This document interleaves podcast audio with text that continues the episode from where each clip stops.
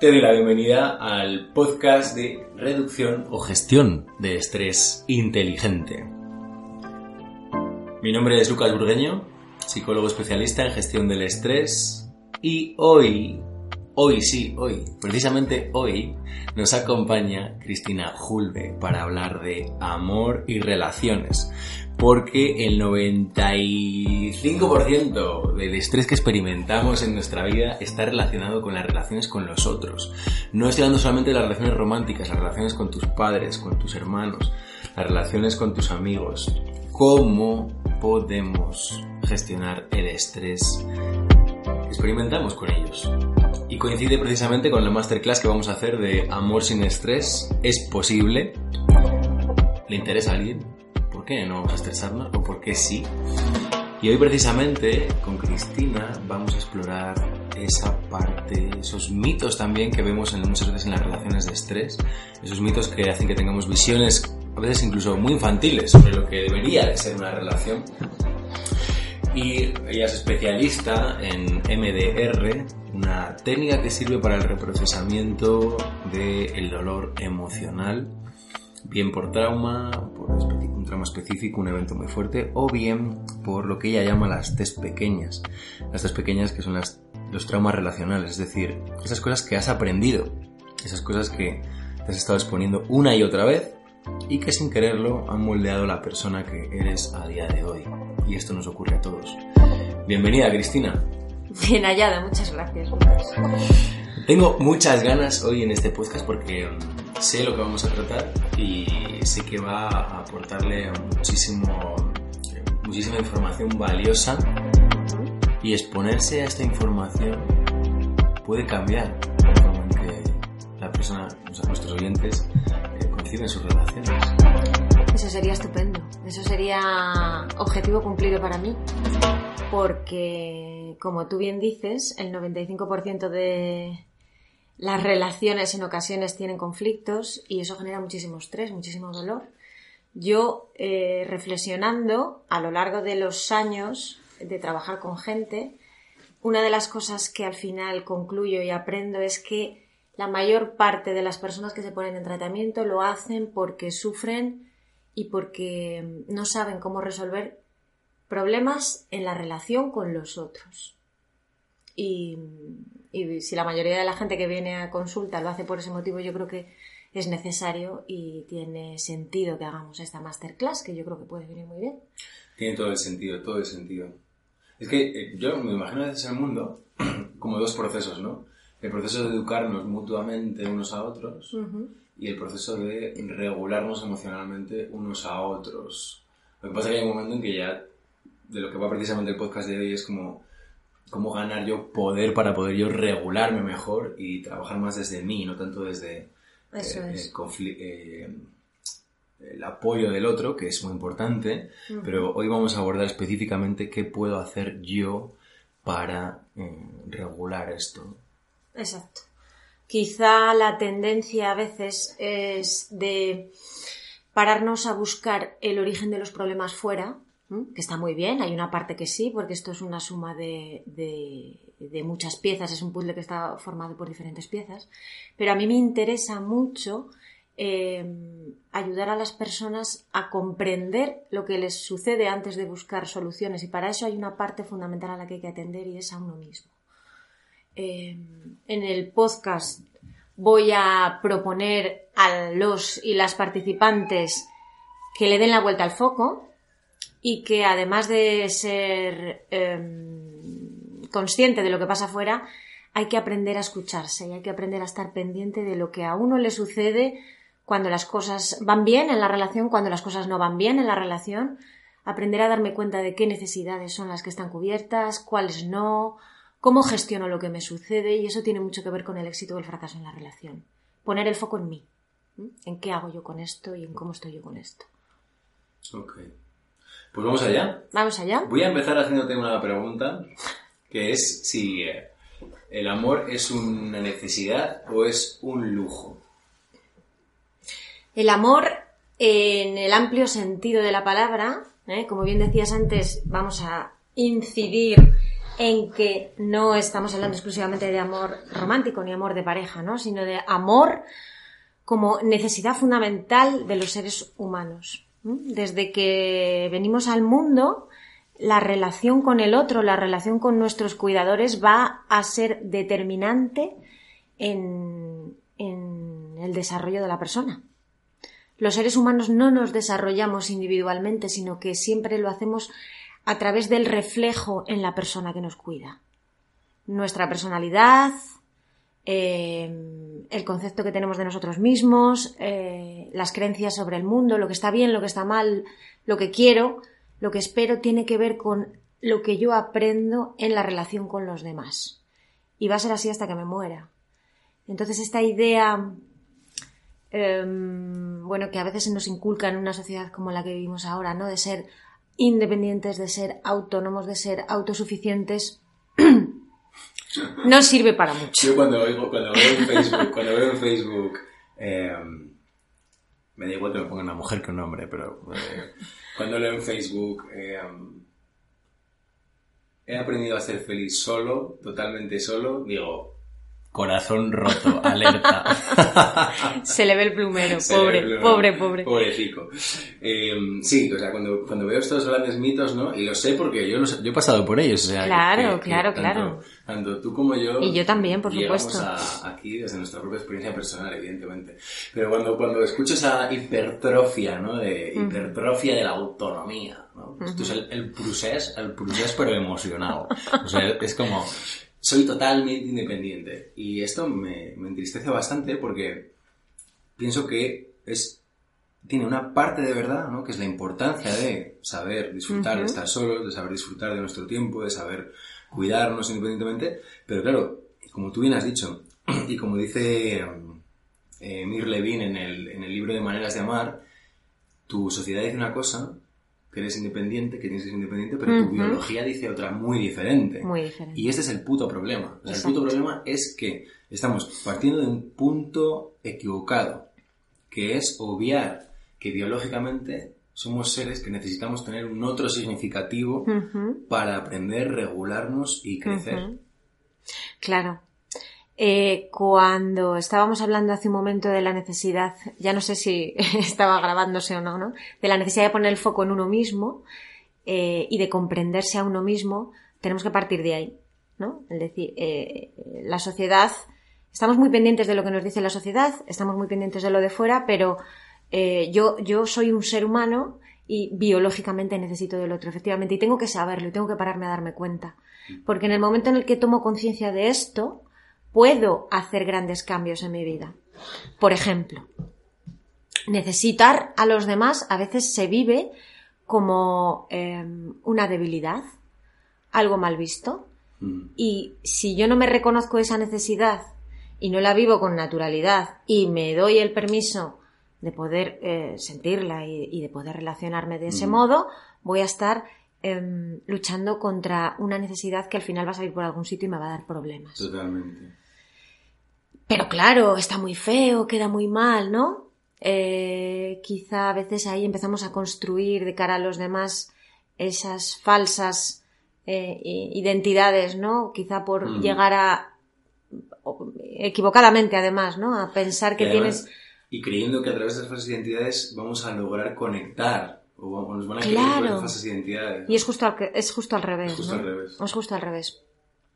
Y a veces em, o sea, yo cuando estaba pensando en esta masterclass pensaba en esto, ¿no? Digo, si llegáramos a, a la población, hmm. Yo con esta masterclass voy a llegar a unas poquitas personas, ¿no? A hacer ese clic, ¿no? A que la gente despierte y vea esto, hmm. sería prácticamente una revolución. O sea, si cayéramos en la cuenta de lo importante que es escuchar tu necesidad y de, comprender que eres un, un, ser humano, punto, ¿no? Y, y respetar eso, respetar em, y, cuidarte desde ahí, desde donde lo estamos planteando, viviríamos muchísimo mejor. Viviríamos muchísimo mejor. Claro, yo a veces, en, algunas veces he planteado esto, ¿no? Es muy importante el tener un otro significativo que te acompañe y que te dé una intimidad. Lo que pasa es que, pumba, ahí salta una alerta que es, ¿estás diciendo que solo se puede feliz, eh, que solo se puede ser feliz teniendo pareja? No. No. No.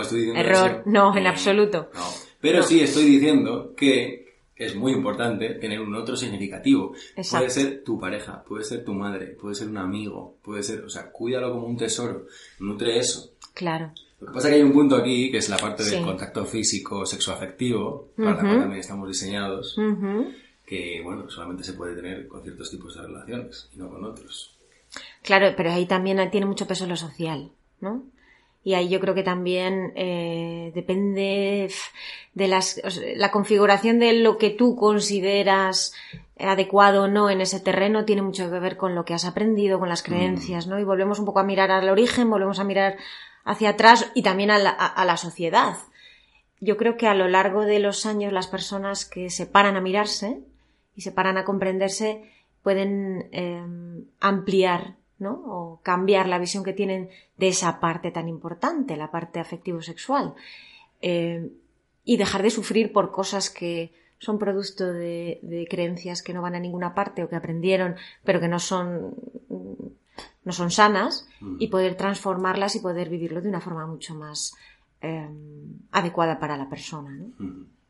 no sé si me he explicado bien. Sí. lo, que, lo que quiero decir es que esto que eh, no debo tener relaciones afectivos sexuales de esta manera. ¿De dónde viene eso? ¿Por qué no? ¿Por qué sí? Mm. Descubre lo que realmente quieres, ¿no? Mm. Desmonta mitos. Sí. Ahora eh, me, me interesaba mucho esta perspectiva de la, desde el análisis transaccional, la indoctrinación en la impotencia en el niño, ¿no? Y hay diferentes tipos de impotencia que se le puede indoctrinar a un niño, que es no te fíes de tus pensamientos, no te fíes de tus sentimientos, pero también una indoctrinación en la impotencia de la capacidad para experimentar y gozar con su propio cuerpo. Muchas veces, por, bueno, y nosotros somos católicos, lo queramos o no, porque hemos nacido en esta sociedad, entonces tú puedes pensar lo que te dé la gana, pero tienes partes de un marco indudablemente nos molea a todos. Desde luego. Y em, el sexo es, es, como una... Todos traemos grandes, grandes, como grandes esquemas sobre lo que puede estar bien, lo que está mal, lo que es sucio, lo que es limpio, lo que es adecuado, lo que no lo es. Y transitar por ello nos, nos, confronta con, o sea, transitar en nuestra experiencia con eso nos confronta con esas creencias que traemos, ¿no? Esos esquemas. hasta qué punto está relacionado eh, esto que estamos comentando, ¿no? Esta pregunta no la teníamos planeada. no, pero no pasa nada. ya saldremos por algún sitio. Eh, um, ¿Hasta qué punto está relacionado, cómo, ves tú esa forma de relación sana entre el amor y el sexo? ¿Cuál sería la forma de mirar el sexo o de abordar el sexo sin querer caer ahora en ningún tipo de... No quiero incitar ningún nuevo dogma, pero que sí que sería interesante como tener presente a la hora de explorar el sexo en nuestras vidas relacionado con el amor. Qué difícil. Yo creo que mm, cada uno, mm, o sea, lo interesante es que a la persona viva em, su sexualidad de la forma más coherente consigo mismo.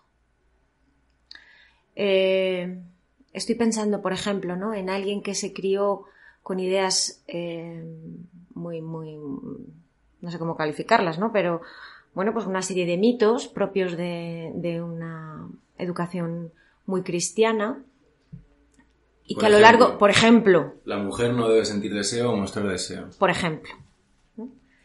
Y esa mujer a lo largo de la, vida se va dando cuenta de que eso no tiene nada que ver con su biología, ni con su psicología, ni con su forma de relacionarse, pero se castiga por sentir lo que siente. Si te paras y te trabajas esto, luego a la hora de hacer cambios, yo creo que mm, se lanzarán más o menos a esos cambios siempre y cuando esté preparada, siempre y cuando no desajuste, siempre y cuando uno esté realmente en sintonía con el cambio. Yo creo que es un proceso. ¿Vale? Yo puedo descubrir que mm, estos son ideas de mi abuela, ¿no? O de ideas del cura de mi pueblo que me metió en la cabeza no sé qué chorradas, eh, pero luego tengo que saber si estoy preparado para hacer el cambio. Porque quizá el salto es demasiado rápido y puede em, traerme consecuencias que no he medido Yo creo que hay que ser cuidadoso, hay que ser prudente y hay que ser muy consciente de lo que se está haciendo. Sí, precisamente, según lo estabas diciendo, me imaginaba en todo cambio, yo me imagino en el desarrollo humano, ¿no? El desarrollo de como personas, ocurre lo mismo que ocurre con las sociedades, ¿no? O sea, que pasamos de un paradigma a veces a un paradigma totalmente diferente, es como un movimiento muy pendular. Eso tiene un riesgo, que es las consecuencias de un movimiento tan pendular y mm, o tan extremo a veces. Entonces, imaginaba ¿no? la terapia a veces como una forma de que ese cambio se dé de una forma más ecológica con nuestro sistema vital, familiar, de pareja, amigos, porque a veces eh, yo esto lo veo, ¿no? Gente con 40 años, 50 años que de repente dices, hostia, este se ha vuelto un adolescente otra vez la crisis de los 40 o de los 50 que pasa por un una readolescencización de la persona, ¿no? ves que vuelve otra vez a salir de fiesta como a muerte, o ves que empieza a hacer cosas que dices, todo esto de dónde cojones sale, ¿no? Bueno, eh, quizá es como una forma muy pendular de explorar algo o de volver a explorar algo que no se había explorado y procesado de esa forma. Sí. Eh, y, y que evidentemente va a tener un proceso de ajuste. Claro. ¿Qué ocurre? Las consecuencias de este periodo de readolescencización. Oye, Pueden ser unas u otras, Hay casos y casos. Hay casos y casos. Hay casos y casos. Por eso pensaba en la terapia ¿no? muchas veces como una red de seguridad, una, un lugar donde revisas más. El aprendizaje se acelera, ¿no? Es, mm. como que los, estos cambios de paradigma se integran mucho más rápido porque cuentas con una, un espacio donde explorarlos con mucha más claridad. Mm. El ensayo y el error se afina mucho. Claro. Es, un espacio de lujo. Esto que dices me conecta con otra idea, que es que eh, el espacio terapéutico no tiene que ser exclusivamente para trabajar grandes problemas, ¿no? Sino que a veces si tuviéramos todos. sería un, lujazo.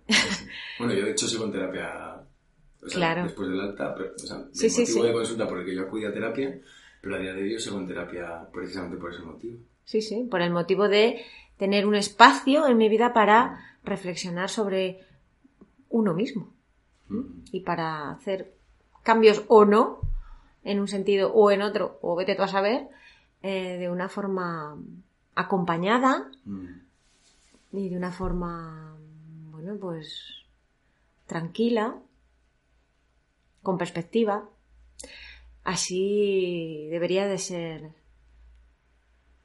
para todos, ¿no? Sería estupendo que fueran a psicólogo. Para todos los que quieran. Mira, una de las ideas que quiero transmitir también en la masterclass es que a veces uno no puede solo, ¿no? Y que a veces es necesario pedir ayuda, que para eso estamos los de la profesión. y, no pasa nada. No pasa nada que te den una visión externa, que te hagan un reflejo, que te den un, feedback. ¿no? siempre es un proceso terapéutico porque tengo una patología terrible, ¿no? La, la imagen con la que me has conectado con eso es como cuando el coche se te queda encallado en barro o en nieve y tú empiezas a acelerar, pero estás acelerando en vacío, ¿no? Y es como, hostia, no puedo solo. No. Y muchas veces lo que hacemos es acelerar en vacío. Eso, mm. quema rueda, quema motor mm. y no avanzas ni medio puto centímetro. Y además te hundes. Y te hundes más. Mm. Y um, este hecho de reconocer, de bajarte del coche, llamar a una puerta y decirle, oye, que mientras que yo acelero, ¿te importa dar un empujoncín? Exacto. Un empujoncín. Que tampoco me vas a mover el coche hasta Cádiz, ¿sabes? Pero... Pero ese empujoncín es el cambio o la ayuda justa que necesito para salir adelante. Mm. Es estupendo. Yo animo de verdad a que vayamos ampliando esta perspectiva de lo que significa la ayuda y de lo que significa la necesidad de ayuda. No pasa nada. en, este proceso de somos sociales, no somos tan autosuficientes, eh, también está esta otra ayuda, ¿no? El apoyo de los que nos dedicamos a esto, de los profesionales. Y puede parecer como que nos hemos ido del tema, pero en realidad no, porque lo que estamos ¿Es otro tipo de amor? Es otro tipo de amor. Y, precisamente eh, de la normalización de esta necesidad de ayuda, es decir, de la visibilización de nuestra vulnerabilidad como seres vulnerables y finitos y limitados, viene la construcción de la verdadera intimidad en las relaciones de amor. Eso es. Solamente desde ahí yo puedo reconocer, puedo expresar un miedo a mi pareja o a un amigo, puedo expresar la necesidad de que me escuchen, a... Entonces, vamos a, explorar una pregunta que tengo ahí. ¿Cómo diferenciamos eh, ese de somos dependientes de somos seres que necesitamos las relaciones y que somos interdependientes? Bueno, vamos a ver. Em, la interdependencia se refiere, bueno, em, por hacer un poco de, marco, cuando somos pequeñitos, cuando somos bebés, somos seres absolutamente dependientes del cuidador. Un bebé no es capaz de salir adelante, no es capaz de seguir vivo si no es porque hay otro ser, en este caso un adulto o varios, que se hacen cargo de su cuidado, de su cuidado físico y de su cuidado emocional, ¿no? Entonces, eh, la relación cuando somos pequeños con el otro es una relación muy vertical, muy dependiente, donde el, adulto es el que eh, cuida y el pequeño, el bebé, es el que es cuidado, ¿no? Por decirlo así, de alguna manera. A medida que nos vamos haciendo mayores, vamos a seguir necesitando de los demás, pero eh, la relación interdependiente cambia la posición de ser una relación vertical a ser una relación horizontal, en la que yo te cuido y tú me cuidas, en la que yo necesito y doy, tú necesitas y das. Ahí existe la interdependencia. Eh, en muchos casos teórica. Esto es casi casi un ideal, ¿no? Porque hay gente que le cuesta, ¿no? O que nos cuesta en momentos determinados eh, llegar a esa horizontalidad, porque... Eh, vamos a ver, es que esto de 50-50 a mí me parece una putada del punto de base. O sea, es, un es, un equilibrio muy dinámico en las que a veces será el 30% tú, el 70% yo y otras viceversa, ¿no? Exacto, exacto. Estos son uno de los matices. Y también depende de los momentos en los que tú atraviesas en la vida. Hay momentos en la vida en la que realmente tú eres el del 50 eh, y otras veces eres el del 10 y no pasa nada. Lo importante... el problema siempre es el del 10. Claro. Esto conecta em, con eh, la teoría del apego y la forma en la que nos empezamos a vincular cuando somos pequeños. Si he aprendido, por ejemplo, a mm, tener muy poca confianza en mí, porque bueno, así fue como, aprendí con, mi madre, con mi padre, con mis cuidadores principales, eh, voy a tener mucha necesidad del otro y entonces siempre voy a ser el del que necesita el 50. Eso sería una relación dependiente. No hemos conseguido la horizontalidad, seguimos en cierto nivel de, si no verticalidad total, eh, bueno, hay un ángulo que no acaba de ser totalmente horizontal y se convierte en una persona dependiente, que siempre va a estar buscando que la otra persona le regule, buscando que la otra persona le resuelva, buscando que la otra persona le cuide, ¿no? Y esto es muy habitual. Por eso, lo de poner el foco en mí, que vamos a intentar y vamos a practicar en la masterclass, tiene que ver con esto. Yo tengo tendencias dependientes, ¿de dónde vienen? O sea, eh, yo creo que descubrir de dónde viene eh, tiene mucho que ver con desdramatizar. Totalmente. No pasa nada. O sea, tus padres hicieron lo que pudieron y en base a ese esquema tú te has hecho pues un poco dependiente. No pasa nada. ¿eh? Mm. Vamos a quitarnos también ahí el, drama de Dios, Dios, ¿no? ¿Vale? Pues se, trata de que lo veas y se trata de que una vez de que lo has visto y seas consciente, eh, puedas hacer ahora que eres adulto algo al respecto. Si esa es la suerte que tenemos los adultos. ¿No? Cuando tomo conciencia de algo, tengo capacidad de maniobra. Sí, totalmente. Esta es un poco la idea, ¿no? En, en esta masterclass, el tomar conciencia, el tomar contacto, en ver las cosas que me da poder sobre la capacidad de maniobra que tengo. Que a veces solamente falta eso, a veces el empujón al coche que está en la nieve es ese, ¿no? El decir, anda, si yo no me había parado a pensar en esto, ahora que lo veo, coño, puedo tirar a la derecha, puedo tirar hacia adelante. Es así. Porque en un punto, lo decíamos el otro día, nadie mejor que tú para saber qué necesitas, sí. cómo te sientes y em, qué necesitas hacer al respecto. El otro día en una sesión, mm, esta persona comentaba, bueno, es que yo estoy muy feliz y es que no quiero tener ninguna relación, eh, porque no quiero, quiero valerme por mí misma. Mm, me suena mucho eso. Sí. Eh, y, y no es la misma persona, porque esta, esta- No, no, quiero decir que es muy habitual. Claro, Sí, esta sí, sí. no la estamos viendo tú y yo No, juntos. no, no. Otros casos sí los vemos juntos. Quería decir que es frecuente escuchar esto. Pero, por otra parte, eh, sus actos eh, iban en la dirección de encontrarse con este chico, encontrarse con... O sea, buscar, ¿no? O sea, es como, yo a solas, pero estoy buscando. Ujú. Entonces, joder, rascas ahí, ¿no? Estuvimos rascando un poco y lo que veíamos es que ella venía de una relación en la que había aceptado todos los convencionalismos incluso había decidido que fuera su chico el que decidiera cosas muy importantes por ella. En un ánimo de mantener la relación, de sostenerla, de continuarla, de... Hasta que llegamos... Esto es la, la- la tesis, la antítesis... O sea, la tesis es de donde vengo, la antítesis es el punto donde me he ido y ¿dónde acabamos con la síntesis? En la síntesis es, puedo estar con alguien, puedo mantener ese vínculo y puedo mantener mi responsabilidad sobre mis decisiones fundamentales de vida. Ujú. Si yo no puedo orquestar esos tres puntos, es muy probable que me mueva en visiones muy extremas, ¿no? Como muy dicotómicas de si tú me dices algo que me puede venir bien, lo rechazo totalmente porque quiero yo ser la que tiene todo el control sobre mi vida. sí, sí, sí, ¿Sabes? sí, entiendo. Entonces, ¿cómo integro yo esto, no? Que tú me puedes decir algo que me viene bien y pasa por Ujú. mí y entonces yo veo ya sí. Pero cuando nos movemos es ese miedo que no está trabajado, Claro. bumba, rechazo, bumba, mm, fuego, ¿no? Es como que Sí. se fuego ahí. Sí, sí, sí, sí, sí, sí. Se ve esto bastante, ¿no? Sí, es muy, es muy bonito verlo también, ¿no? El poder acompañar esos procesos es muy bonito. Entonces, volviendo a, a lo que estábamos diciendo, cada persona tiene un estilo, ¿no? Cuando hablamos de Sí. cómo aprendimos ese estilo, ¿nos puedes dar un ejemplo de, que dices, mira, este, en este ejemplo podemos ver cómo se está facilitando este estilo de apego, este estilo de, de vincularse a los demás? Mira, por ejemplo, y trabajaremos con estos ejemplos en el día de la masterclass. Imagínate que una niña de 8 años, que se llama María, sale a andar en bici y se cae. ¿Vale? Un juego normal de una niña en una circunstancia normal, se cae y se hace daño en una rodilla.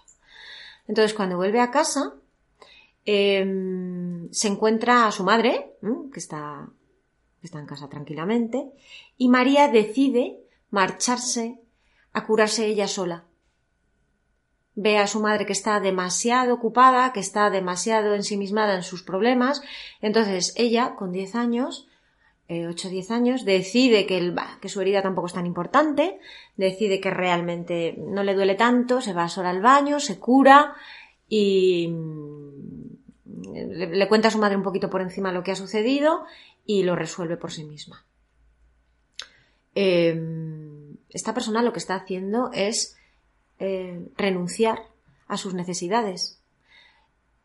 Y, no estoy hablando de que sea una situación que suceda de forma puntual, sino que probablemente esa niña durante ya mm, bastante tiempo aprendió que su madre estaba demasiado ocupada con sus problemas. Esto no significa que la madre no la quiera, esto no significa que la madre no la haya cuidado, sino que eh, probablemente esté pasando por una circunstancia, la madre, en la que no está en el mejor de los momentos de su vida. Imaginémonos, por ejemplo, una madre con un problema de depresión o con una situación eh, económica precaria tremenda en la que no tiene realmente mucho tiempo para hacerse cargo de las necesidades afectivas de, su hija en este caso.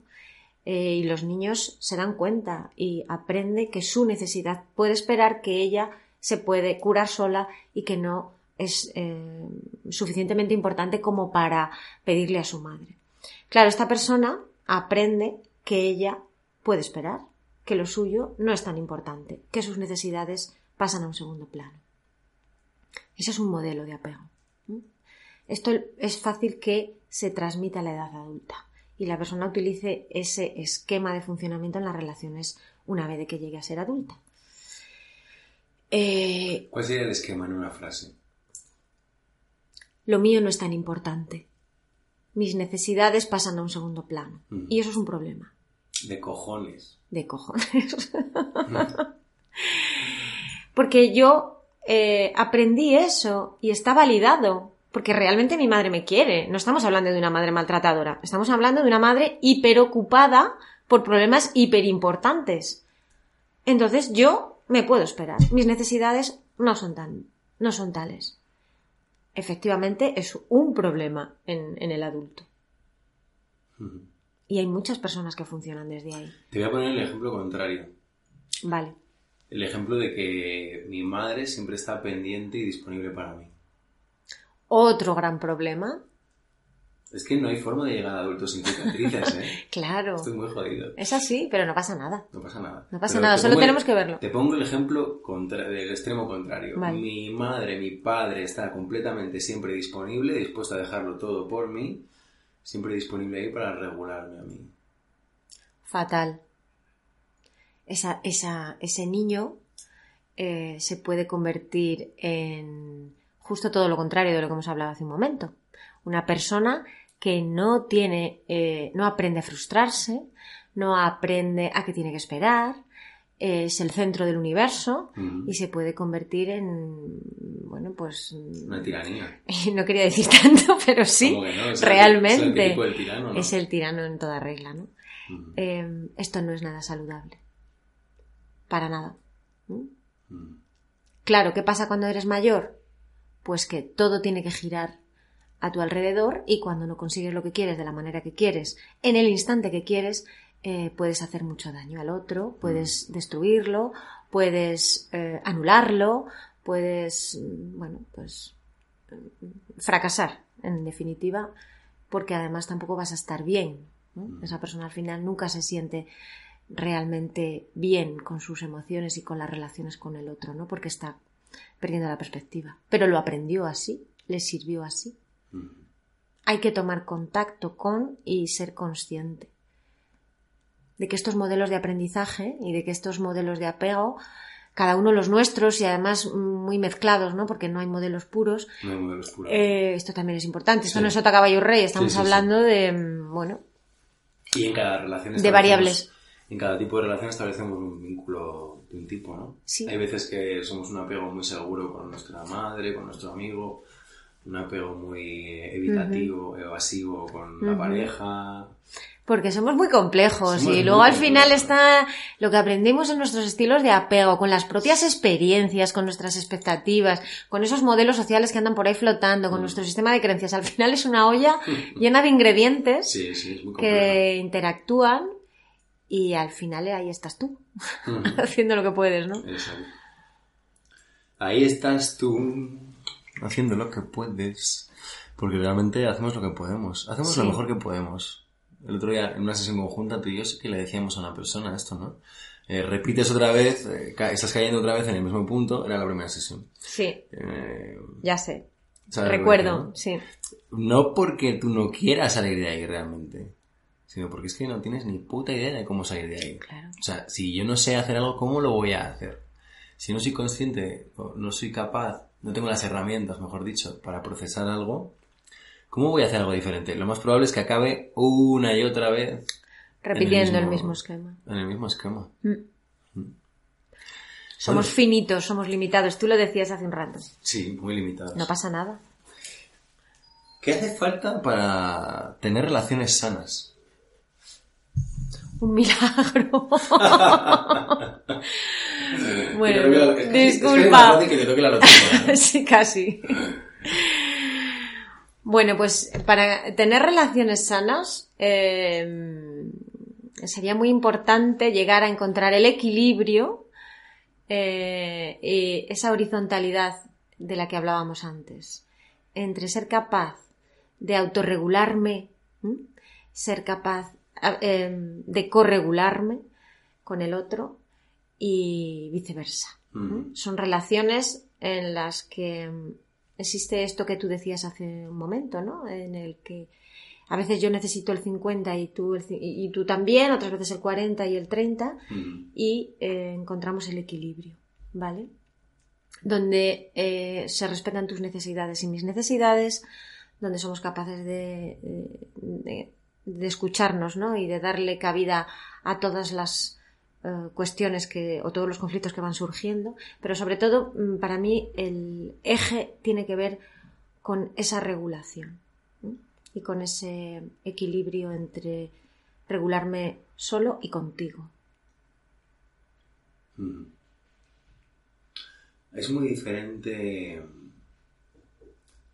decirle al otro que siento este miedo o que pienso esto, de imponerle al otro que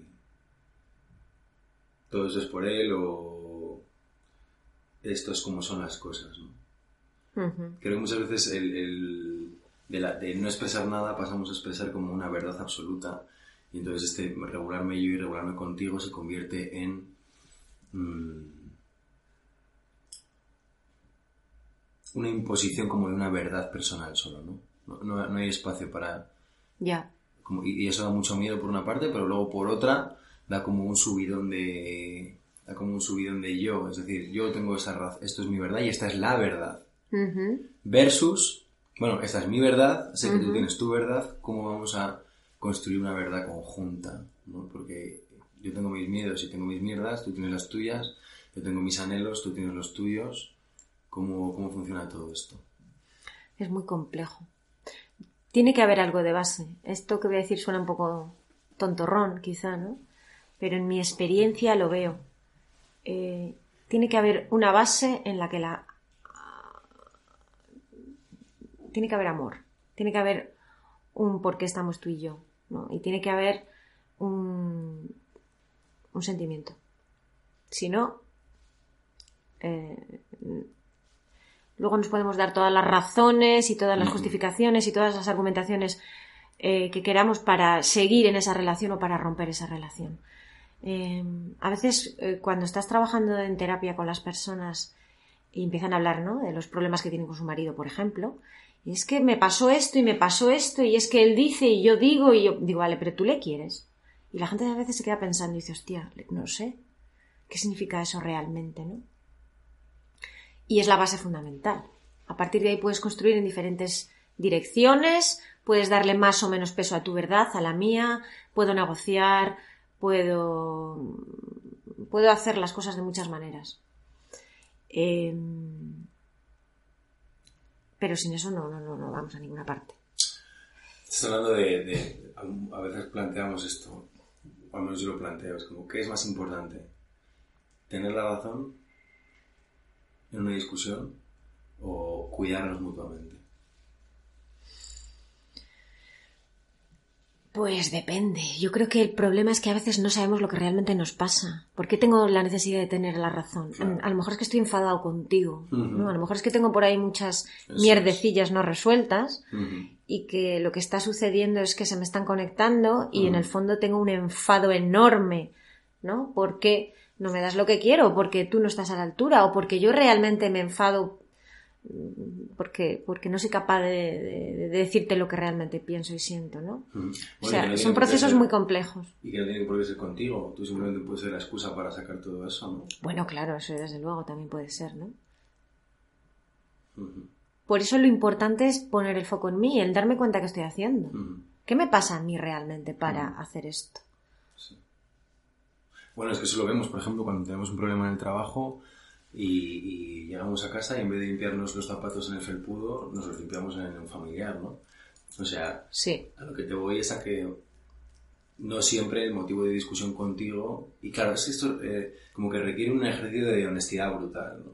Brutal, sí. Brutal, porque es mucho más fácil enfadarme contigo que puedo que no confrontarme con un compañero que me está puteando todos los putos días. O sea, en vez de conectar con esta ira donde tendría que conectar, para colocar eso en su lugar, expresar lo que tenga que expresar, eh, es mucho más fácil. Y más rápido también, y descarga mucho. Entonces voy a mi entorno donde casi todo está permitido y además según qué umbrales está muy consentido determinados niveles de violencia, ¿no? Que esa sería otra, otra, para otra masterclass, ¿no? cómo funcionamos con altos niveles de violencia más o menos contenida en, las relaciones. Y llegamos ya a la plus, ¿no? Y soltamos todo. Eh, y no sabemos muy bien ni por qué. Lo de tomar conciencia que hablábamos hace un momento es fundamental.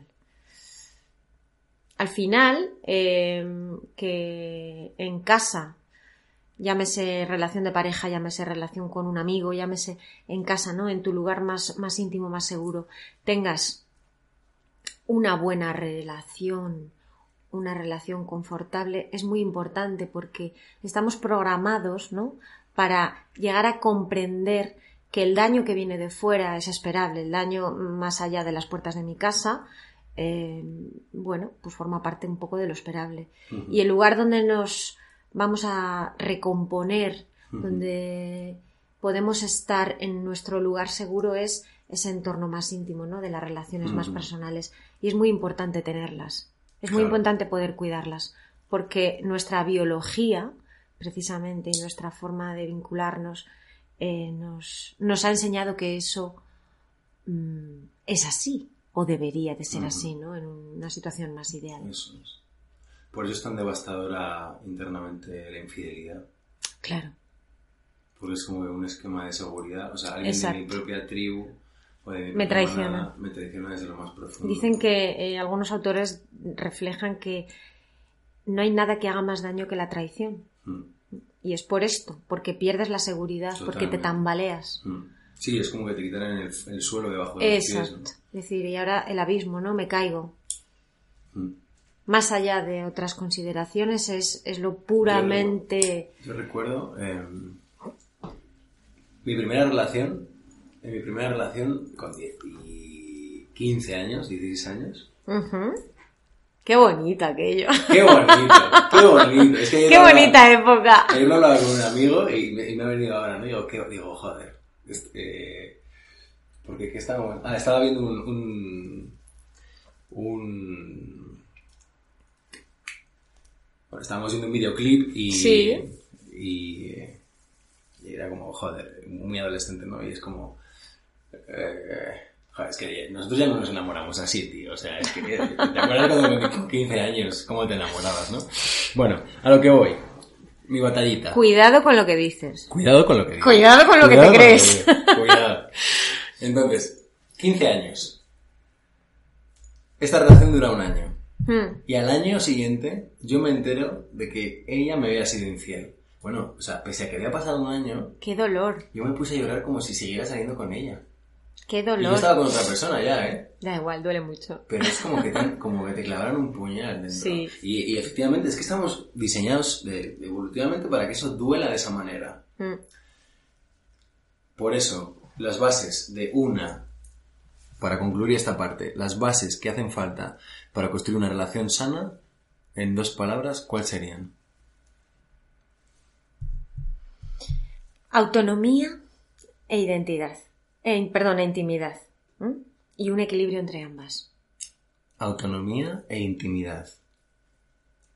¿Vale? Em, esto es muy difícil. Si un. Y me refiero a que cada individuo sea capaz y esté preparado para vivir la autonomía y la intimidad. Si yo quiero tener una relación sana con otro, eh, tengo que ser capaz de tener eh, mis propios espacios, mis propios recursos para saber vivir y regularme solo. No depender de la regulación del de enfrente. Vuelvo a la regulación. Pero también tengo que saber vivir con los demás. Y tengo que saber relacionarme y estar regulado en relación con el otro. Que también es algo que no a todo el mundo se le da bien. Ese es el equilibrio. El equilibrio es difícil de encontrar.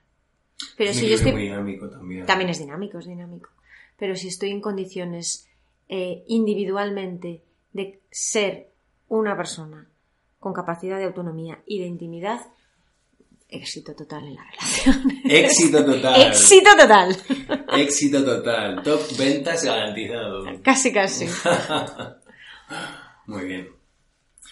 Muy bien, Cristina. Pues Hemos estado paseando por si el amor es una necesidad o un lujo.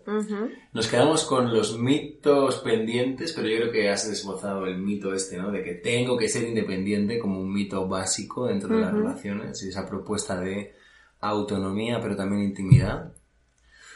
¿Y mm, con qué te quedas este podcast? Em, me quedo con, con la complejidad, me quedo con la fascinación eh, por el mundo de las relaciones. Esto no se acaba nunca. Yo, en la medida en la que estoy en contacto con más personas, aprendo más y más. Yo estoy muy agradecida a los pacientes y a la gente con la que trabajo y me cuentan sus vidas porque también aprendo, ¿no? Para mí, para seguir con otros. Y me quedo con, con darle la vuelta al foco, poner el foco en mí, me quedo con la necesidad del otro. Y Ese foco puede ser un foco, o sea, ha de ser un foco amable, ¿no? No debe ser como Siempre. un foco auto, como inquisidor, ¿no? No, para nada. Mm, Me miro, me veo, me reflejo. me cuido. Eso es. Molt bé, muchas gracias por estar aquí. Gracias a ti Es siempre un gusto poder aprender contigo. y contigo. Muchas gracias. Muchas gracias. Nos vemos en la masterclass. ¿Qué día es la masterclass? La masterclass es el 15 de noviembre, 15 de noviembre. siete y media de la tarde. Siete y media de la tarde, 15 de Aquí noviembre. en nuestras instalaciones de CEMIC. Eh, creo que es una oportunidad para eh, reflexionar, para construir y para crecer y aprender todos juntos.